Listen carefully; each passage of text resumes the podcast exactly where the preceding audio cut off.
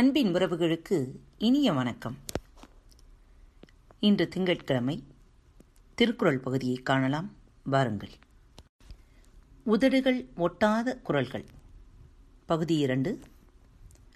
இன்றைய குரல் இருநூற்றி எட்டு பால் அறத்துப்பால் அதிகாரம் தீவினை அச்சம். தீயவை செய்தார் கெடுதல் நிழல் தன்னை வீயாது அடி உறைந்தற்று. தீயவை செய்தார் கெடுதல் நிழல் தன்னை வீயாது அடி உறைந்தற்று. நேயர்களே திருக்குறள் பகுதியில் சென்ற வாரம் கேட்கப்பட்ட கேள்வி திருக்குறளில் இடம்பெறும் ஒரே பழம் எது? திருக்குறளில் இடம்பெறும் ஒரே பழம் எது?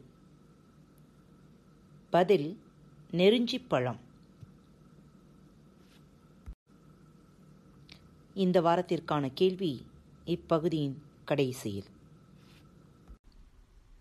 பொருள் தீய செயல்களை செய்தவர் கேட்டை அடைதல் ஒருவருடைய நிழல் அவனை விடாமல் வந்து அடியில் தங்கியிருத்தலை போன்றது.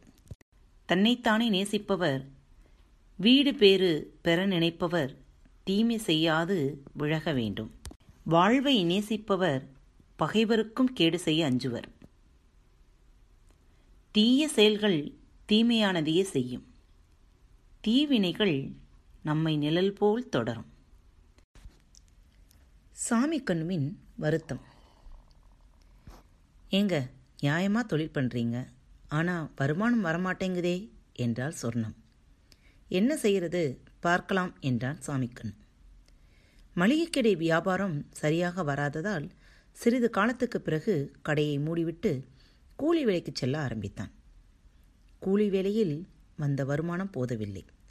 வியாபாரத்திற்காக வாங்கிய கடன்கள் கொஞ்சம் இருந்தன. அவற்றுக்கு வட்டியும் அசலும் கூட கட்ட வேண்டியிருந்தது. சில நாட்களில் வேலை இருக்காது. வேலை இருந்த நாட்களிலும் கூலி என்று பெரிதாக கிடைக்கவில்லை. நானும் வேலைக்கு போகலாம். ஆனால் எனக்கு உடம்பில் பலம் இல்லையே என்றால் சொர்ணம். ஒன்றும் வேண்டாம். நீ வீட்டு வேலையை பார்க்கறதே பெரிய விஷயம். நான் பார்த்துக்கிறேன். கொஞ்ச நாளில் எல்லாம் சரியாயிடும் என்றான் சாமிக்கன் எங்கே? கொஞ்ச நாள் கொஞ்ச நாள்னு பத்து வருஷம் இப்படியே தான் போய்கிட்டு இருக்கும். பரவாயில்லை. நாம் ரெண்டு பேர் தானே. சமாளிச்சுக்கலாம் என்றான் சாமிக்கண் அதாங்க. எனக்கு இன்னும் வருத்தமாக இருக்குது என் உடம்பு பலவீனமாக இருக்கிறதால நமக்கு குழந்தை பிறக்காதுன்னு ஆஸ்பத்திரியில் சொல்லிட்டாங்க.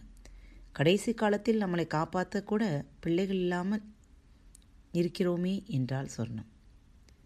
சொல்லும்போதே துக்கத்தில் தொண்டை அடைத்தது.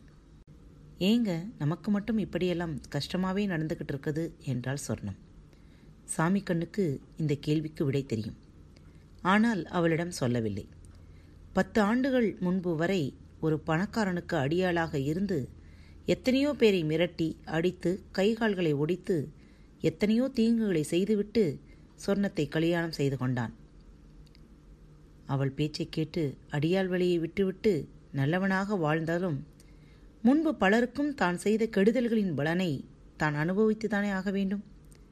ஆனாலும் ஒரு தவறும் செய்யாத சொர்ணமும் தன்னுடன் சேர்ந்து கஷ்டப்படுவதுதான் அவனுக்கு வருத்தமாய் இருந்தது இதோ உங்களுக்கான கேள்வி. திருக்குறளில் இடம்பெறும் ஒரே விதை என்ன? திருக்குறளில் இடம்பெறும் ஒரே விதை என்ன? உங்களது பதில்களை ரிவ்யூ பாக்ஸில் எழுதி அனுப்புங்கள். அல்லது கீழ் குறிப்பிட்டுள்ள மின்னஞ்சல் முகவரியில் தெரியப்படுத்துங்கள். இப்படிக்கு உங்கள் அன்பு தோழி.